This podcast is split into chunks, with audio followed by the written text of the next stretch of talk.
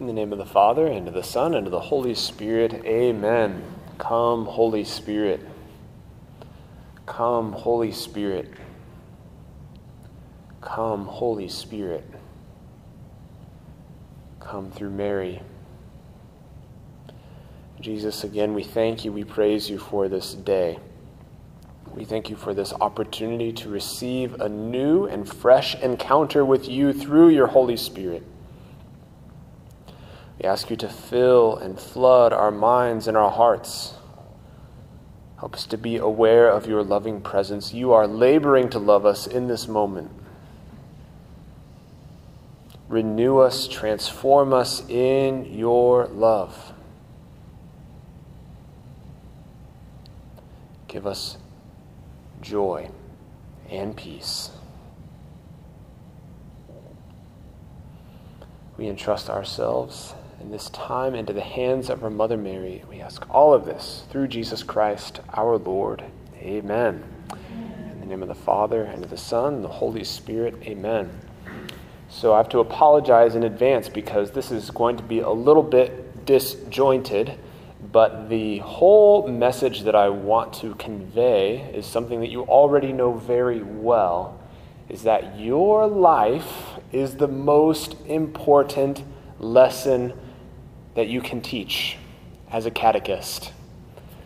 If you were to say the most amazing, amazing lessons, the most amazing expositions of the faith, but your life wasn't one that manifest that faith, we call that hypocrisy, right? And our students and whoever we're talking to see right through that, especially when you're talking about high schoolers, but also middle schoolers, really anyone. We just have this sense this person isn't buying what they're selling.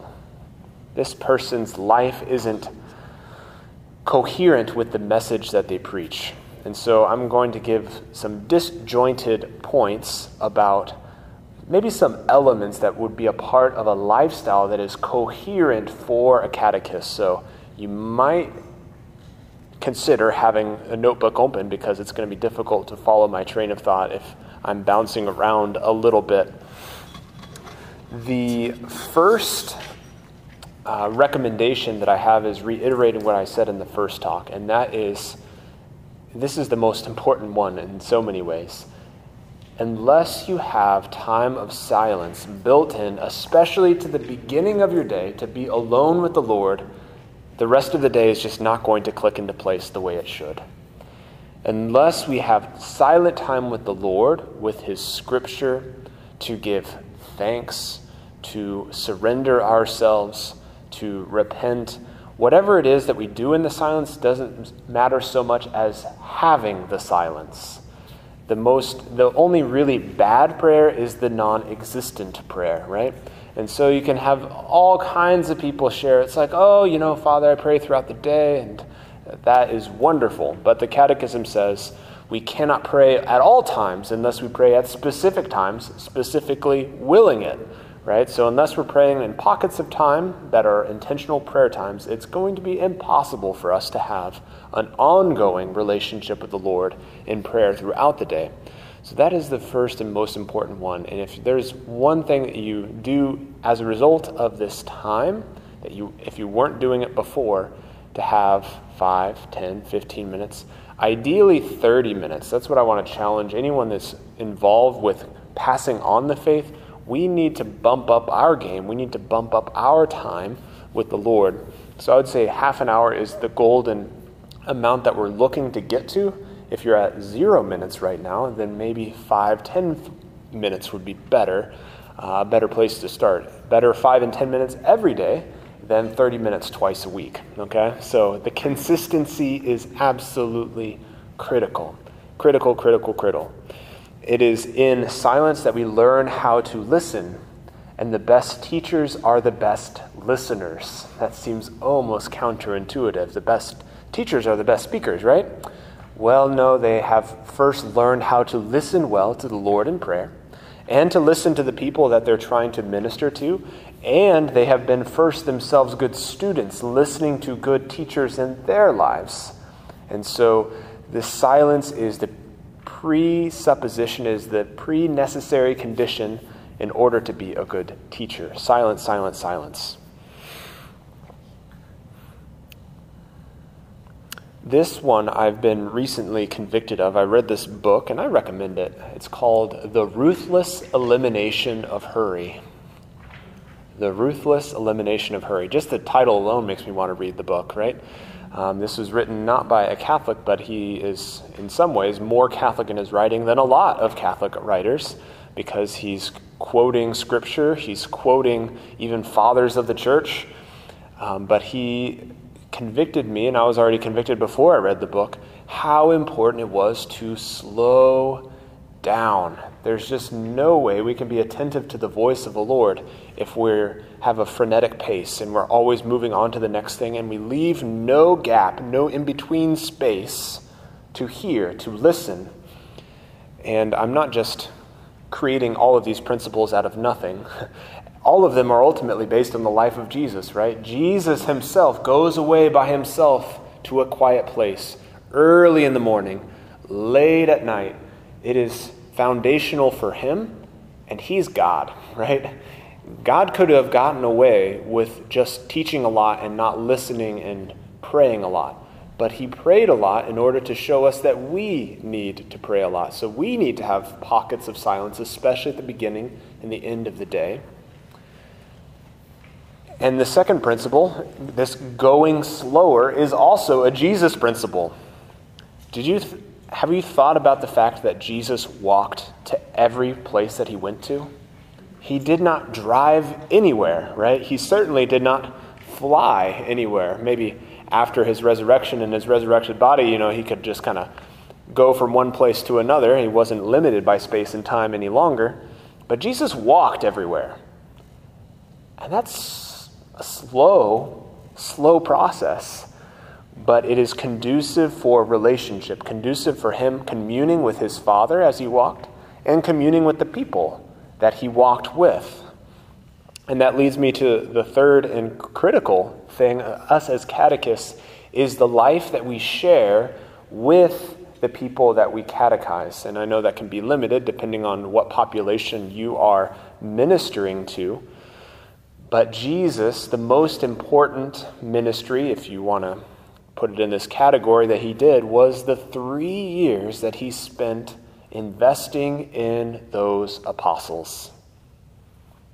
We should take some consolation in knowing that Jesus, the perfect master, the perfect teacher, the perfect discipler, there was still a rotten egg in the bunch, right? And still one fell away. So even Jesus' percentage wasn't 100% because of human free will.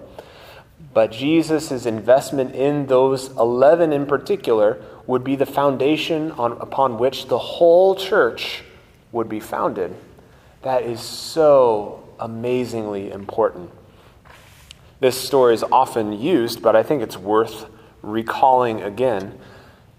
Thinking about if you invest really well in the one person, that one person can go a long way. Most people do not know the name Jan Tyranowski, but he changed the world in a dramatic way.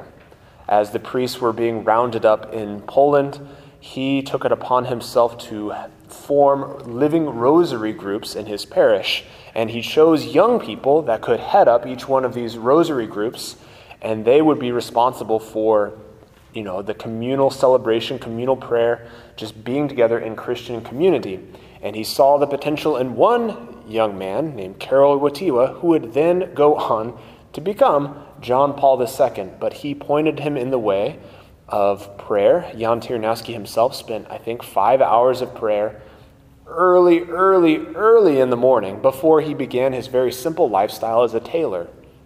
But the man was a mystic. He was deeply entrenched in John of the Cross and Teresa of Avila, and he passed that gift on to John Paul II. And the time that he spent with him would then lead John Paul II on this trajectory of a deep prayer life, spiritual life himself. But the most important ministry that John Paul II did before he became Pope, and even into his time as Pope, was the time that he spent with the young people, the young friends that he had, the young married couples.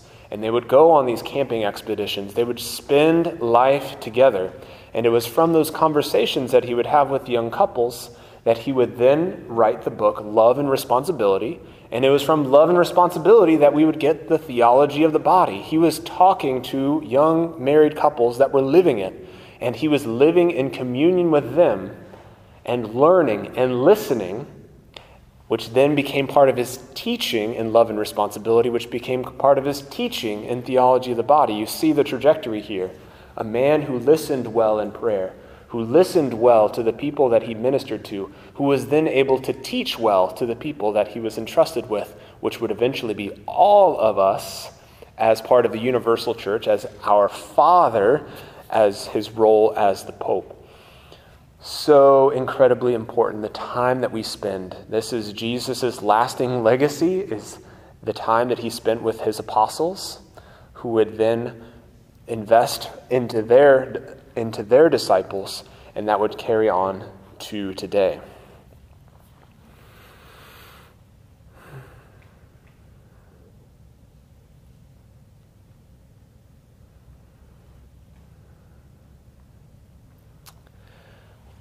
I think one of one of again this is a little bit scattered the one of the principles that I would encourage all of us to grow in especially as catechists is the capacity to spontaneously pray with people for their needs, to pray for our students, whoever it is, for their needs.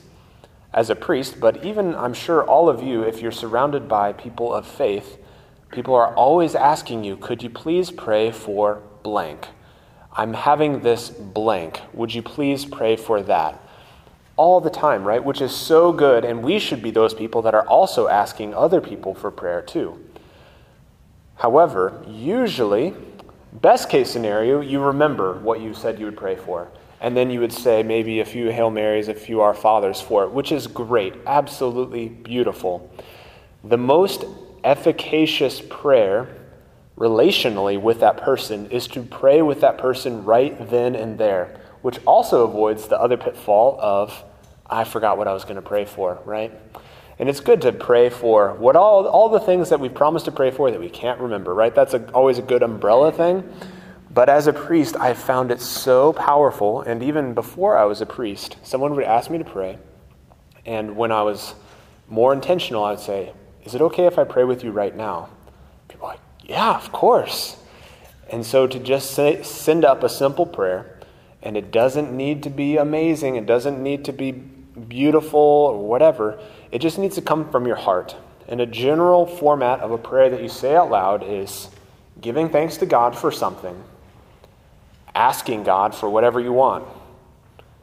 That's basically it, right? So this person is struggling with a little bit of anxiety. Jesus, I just want to thank you so much. You love us so much. Jesus, I thank you for the gift of this, my friend. I see the beautiful heart that they have, and I ask you, Jesus, I want you to just give them the gift of peace right now. And I ask this in your name.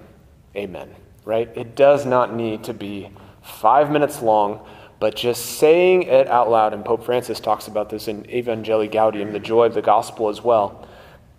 It is so powerful for the person receiving it because they're like, wow, this has been brought to the Lord and my relationship with this person has grown because it's a vulnerable thing, one, to ask for prayer, and then two, to pray out loud for that person.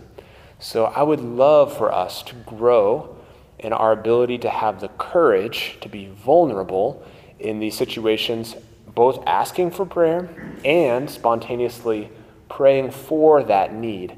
I'm telling you, it will go such a long way as a chaplain at Bishop Ward, I have a number of students that aren't Catholic. And so, um, in order to help the Catholics get to confession as well, I say everyone is going to come and talk to me one on one. If you're not Catholic or you're not comfortable going to confession, I'd just like you to have something that I can pray for right then and there. And this isn't like just a consolation prize, this is a game changer because it's vulnerable for them to share something that they need prayers for. And it's a game changer for me to be able to hear it and to ask the Lord Jesus to bless them in there, bless them right then and there, and whatever needs they have for their family, whatever else. It is so powerful, so powerful, and of course that is something that Jesus was always doing. He was always lifting up prayers right then and there. Basically, all of the miracles that took place, Jesus was present, asking for it to happen when it happened, right? So that is not to say that miracles didn't happen. Jesus did pray remotely for different people to be healed, and they were healed.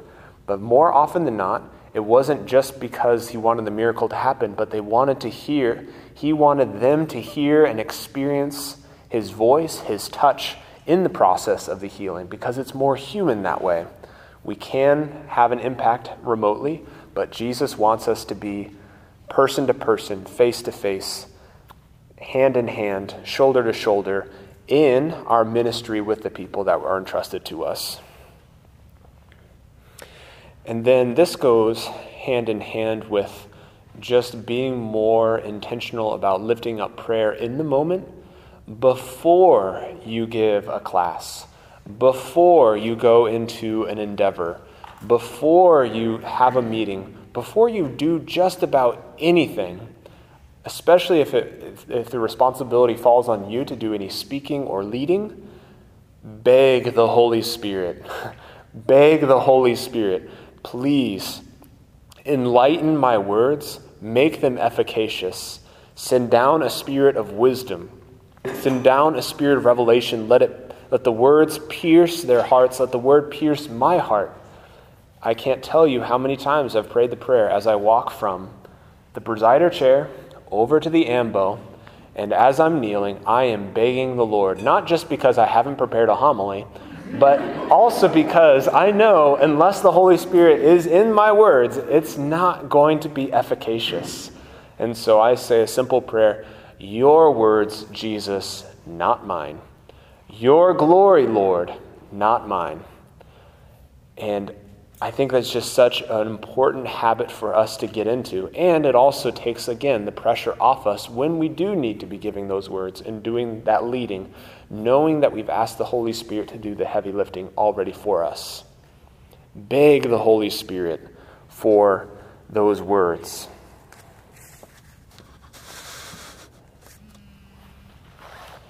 As I said at the beginning, your life is the most important lesson. And to demonstrate this point, if you think about the teachers that have had the biggest impact on you, very likely what they taught, the words, the content of their class, was of secondary importance in how they impacted you.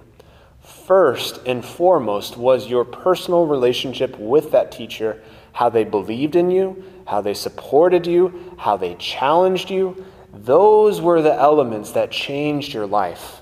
So, especially if you do feel ill equipped to give the content of whatever you have to present in your class or whatever you're doing in the leadership, it's such a consolation again to know that who we are and how we relate to that person is far more important and life changing than the content itself. The content, of course, is Jesus Christ, so it doesn't get much more important and powerful than that. But they receive the content of Jesus Christ through our humanity, through our relationship with that person. And they experience Jesus' love through our love and our care and consideration for them. So I cannot emphasize that enough. And again, that by lifting up their needs in those individual spontaneous prayers is one of those concrete ways of doing that.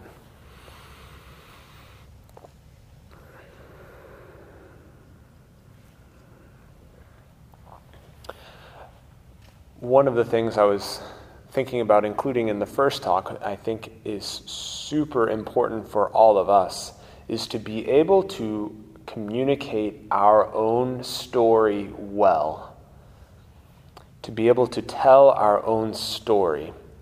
Again, if we give all of the content of the Gospels, of whatever class, and all of these things, but if the students perceive that it hasn't had an impact on our life or hasn't been part of our journey, they're not going to hear it as much.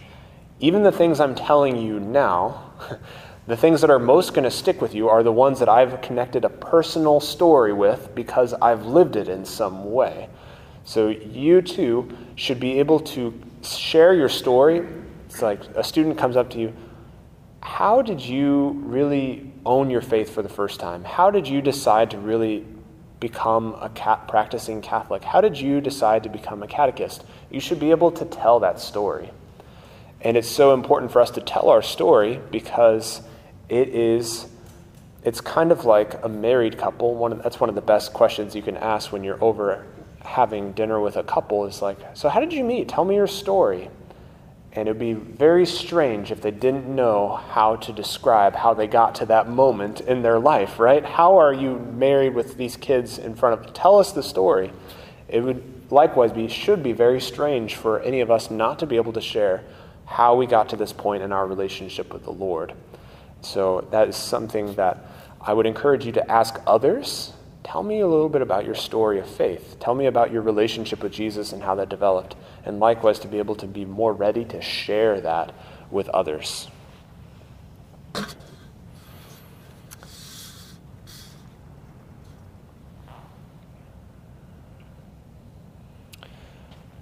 couple more things. If you were to think about a sponge being placed in different kinds of water, it makes sense that when you wring out that sponge, it's whatever it absorbed is what's going to come out, right? Imagine that your brain is that sponge and it's being put into all different contexts and environments. And the healthier, cleaner environment you put the sponge into, the cleaner the water is going to be when it's wrung out, right? It's such a simple truth, and yet we put our brains, we put our souls in such dirty contexts, and it pollutes the words that come out of our mouth, it pollutes the actions that we do, right?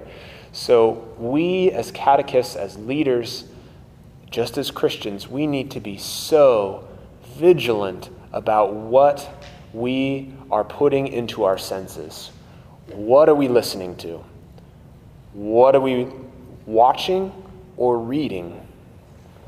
Who are the people around us? What are the activities that we do with our spare time? And here's the really cool part we have an amazing amount of control over those things. Yes, you have your specific workplace and you have your family, so those are pretty stable. If your work is terribly toxic, it's time to withdraw. and I'm not talking about the church, because the church can be pretty toxic at times too, right? But it is so important that we, to the extent that we have the choice, choose things that lead us to a deeper relationship with Jesus. Again, such a simple criteria. Is this book that I'm about to read, this show that I'm about to watch, whatever this thing is that I'm about to listen to, this podcast, this music, this radio station, is this going to help me directly in my relationship with God or not? Anything that is true, good, and beautiful will do this. It need not be explicitly Christian for it to build us and draw us closer to Jesus, right? But be careful when it comes to movies and shows that we say, well, the majority of it is good well, what about that little piece, right? And this is a super crude, this is a super crude metaphor. Uh, well, let, us all shift it. Let's say this. At what point, if someone were putting poison in brownie batter, would you say, you know what, that's a little bit too much poison? You know? Like, okay, you've crossed my po- poison threshold for those brownies, right? It's like, I don't want poison with any poison in it, right? No poison, that's my criteria, right? Only things that are true, good, and beautiful. And I'm becoming increasingly vigilant and extreme about this because we just can't mess around with it. Our, our society and so much of the media that's being thrown at us is it has so much toxicity in it and it has way more than a small amount and so we need to be so vigilant about that. And yes, same for social media. Well, it's good for me to be in touch with this person and that person and whatever. It's like, okay, I understand that. But there's a whole lot of other poison that's enveloped, that is built into those platforms that undermines the good that you're receiving out of it. I was just listening to a talk yesterday. She studies um, the iGen. So, I generation or Generation Z are the people born 1994, 1995, and afterwards. The millennial generation is basically 82, 84, and afterwards. And it's very interesting because right about the year 2012 is when this, the depression, anxiety, self harm, suicide rates started notably increasing in very, very quick fashion that broke the t- tendency that was growing up until 2012. It was already growing, but then inexplicably it just shot up. What's going on here? Well, if you look at it sociologically, 2012, the majority of the population for the first time had a smartphone. And the majority of the population, 85% of young people, were on social media every day. It is not just a correlation, it is causation. The more we use our phones, especially for social media, and the more we're on social media, the more depressed, the more anxious we are going to be. And so I also gave a graduation speech at my alma mater, and um, probably not a super popular move that I made, but I had them get out their phones if they had it, and I had them delete their social media apps just right then and there. I'm like, you can re download it right after this talk, but I, I just want to see that you have the power to do so, right? Yeah, it wasn't received super well. But, it, but I hope at least one is like, you know what? Today is going to be the day. And it was, Facebook was a, a hard thing for me to die to because the more you're on it, the more of your life is on it, right? And the harder it is to leave it behind. All those pictures and all these things. As a side note, you can have all those downloaded before you delete the account. So you can hold on to them. I haven't actually looked at them. Who would have thought, you know, even after doing all of that? But I've found so much more peace and happiness, and I share this often, but I did not. Now I actually forget that people live in this totally other world. I forget that people are on this in this virtual world for a lot of their life. I forget that it even exists, and it is a beautiful place to be because if I get, need to get in touch with someone, I have their phone number. I can even FaceTime them. I can spend actual time with them. And looking at other people's posts and pictures does not actually put you in relationship with that person, right? It's, it's, it has enough of truth, beauty, and goodness to keep us draw, coming back to it, but it is not actually good for our souls and not actually good for those relationships yeah, especially when it leads to comparison or the feeling of being left out and all of these things that it can lead to. It is just simply not worth it. So, off of my soapbox when it comes to social media, that is really a big one, but is also so important. One thing we do have control over is who we spend our time with as friends. We are entering into a time, I believe, 40 or 40 or 50 percent, I think, of men, but probably of women too, say they only have one or no friends that they can really share things with. And that is such a sad reality. Our friends are the, among the greatest gifts that we can have in this life. People ask me frequently, What's your hobby, Father? What do you like to do? And I say, I like to do relationships for my hobby. I like to be in relationship with people. I like to have meals with them. I like to have good conversation with them. This is what I love to do more than anything else. And it is the thing that money cannot buy. And it's the one thing we can choose to be intentional about in moving away from relationships that are compromising us and toward relationships. And this is the cool thing you can actually hopefully try to pursue relationship with people that you know are better than you and holier than you, right? I want to be around those people because that's what I'm going to become like. Whereas if I'm with people that are clearly living in a way that I know I don't want to be, don't hang out with them because that's what you will become. You will become the five people that you spend the most time with. So to choose our friendships well.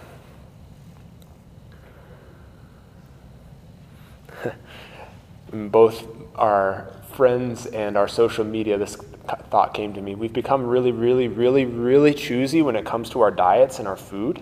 How about we have that same kind of selectivity when it comes to the things that we're listening to, watching, and the people that we spend time with, okay?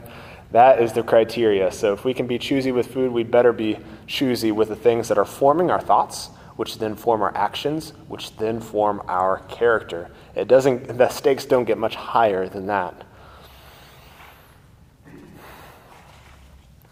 The last thing that I want to share, I think I'll, I will also reiterate it in the homily, I was listening to the Catholic Stuff You Should Know podcast. And I don't listen to it all the time, but I really appreciate their reflections. And one of the priests there shared that another priest had shared with him how he does his examination of conscience at the end of the day, or what we would call maybe the examen prayer. Examination of conscience more has has more of the connotation of thinking of the things that we did wrong during the day. The examen prayer is more of how did I experience Jesus' love today? and how did I not correspond to Jesus' love today? But the way that this priest shared that he, the way he did his examen, he asked the question, What did I do with Jesus today? What did I not do with Jesus today? I think if we were to use those questions as part of our prayer, whether it's at the end of the day, at the beginning of the day, I think that would be so in, it would be it would just lead us to a greater awareness of what it's all about to abide in him. Abide in my love jesus says in john 15 abide in my love as the father has loved me so i love you abide in my love I used to think it was kind of abstract thinking, oh, it's like, what did I do with Jesus today? What are you talking about? But the awareness that Jesus is with me is growing within me. I'm not, I'm not standing up here saying, like, I'm always talking and being with Jesus. I, I wish that were the case. But I am growing in my capacity. And I know when I'm intentionally doing things that are not with Jesus, right? I'm making this decision not based on what's going to help my relationship with Him, but what do I want to do to the detriment of myself or other people? This is the harder, this is the easier thing, but this is the thing that is harder, but I think is ultimately the thing that Jesus wants to do with me. Right? You think about that priest going to the hospital when he didn't want to, when he wasn't well disposed, it was late at night. He did that with Jesus, and because he did it with Jesus, he was able to see Jesus' healing being poured out through his interaction with that family.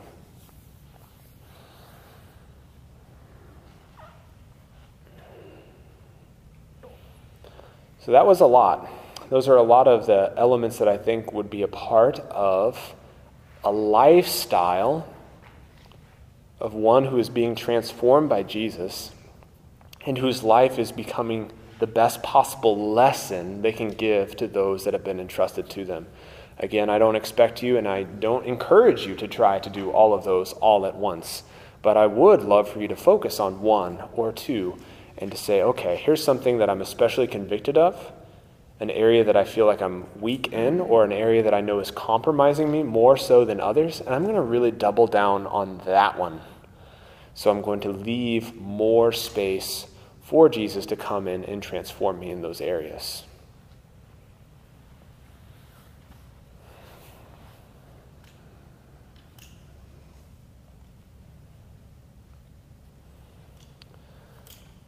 We'll conclude in prayer in the name of the Father, and of the Son, and of the Holy Spirit. Amen. Jesus, you are Lord. You are our Lord. You are our Savior. You are our life. You are our hope. You are our joy. Jesus, help us to live with you to make decisions, to engage in activities that bring us in deeper relationship with you, so that we might be transformed, so that our lives are the most important and powerful lesson in drawing those who have been entrusted to us closer to you. Jesus, in your name, I cast out anything from our midst that would prevent us from recommitting to you. Any fear? Any pride?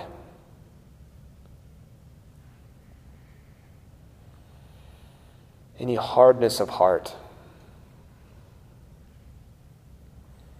And Jesus, in your name, I invite in a new spirit of fortitude, a spirit of courage, a spirit of love that drives out all fear, a spirit of repentance. Jesus, help us to recommit ourselves to you. Help us to be with you and to do nothing without you.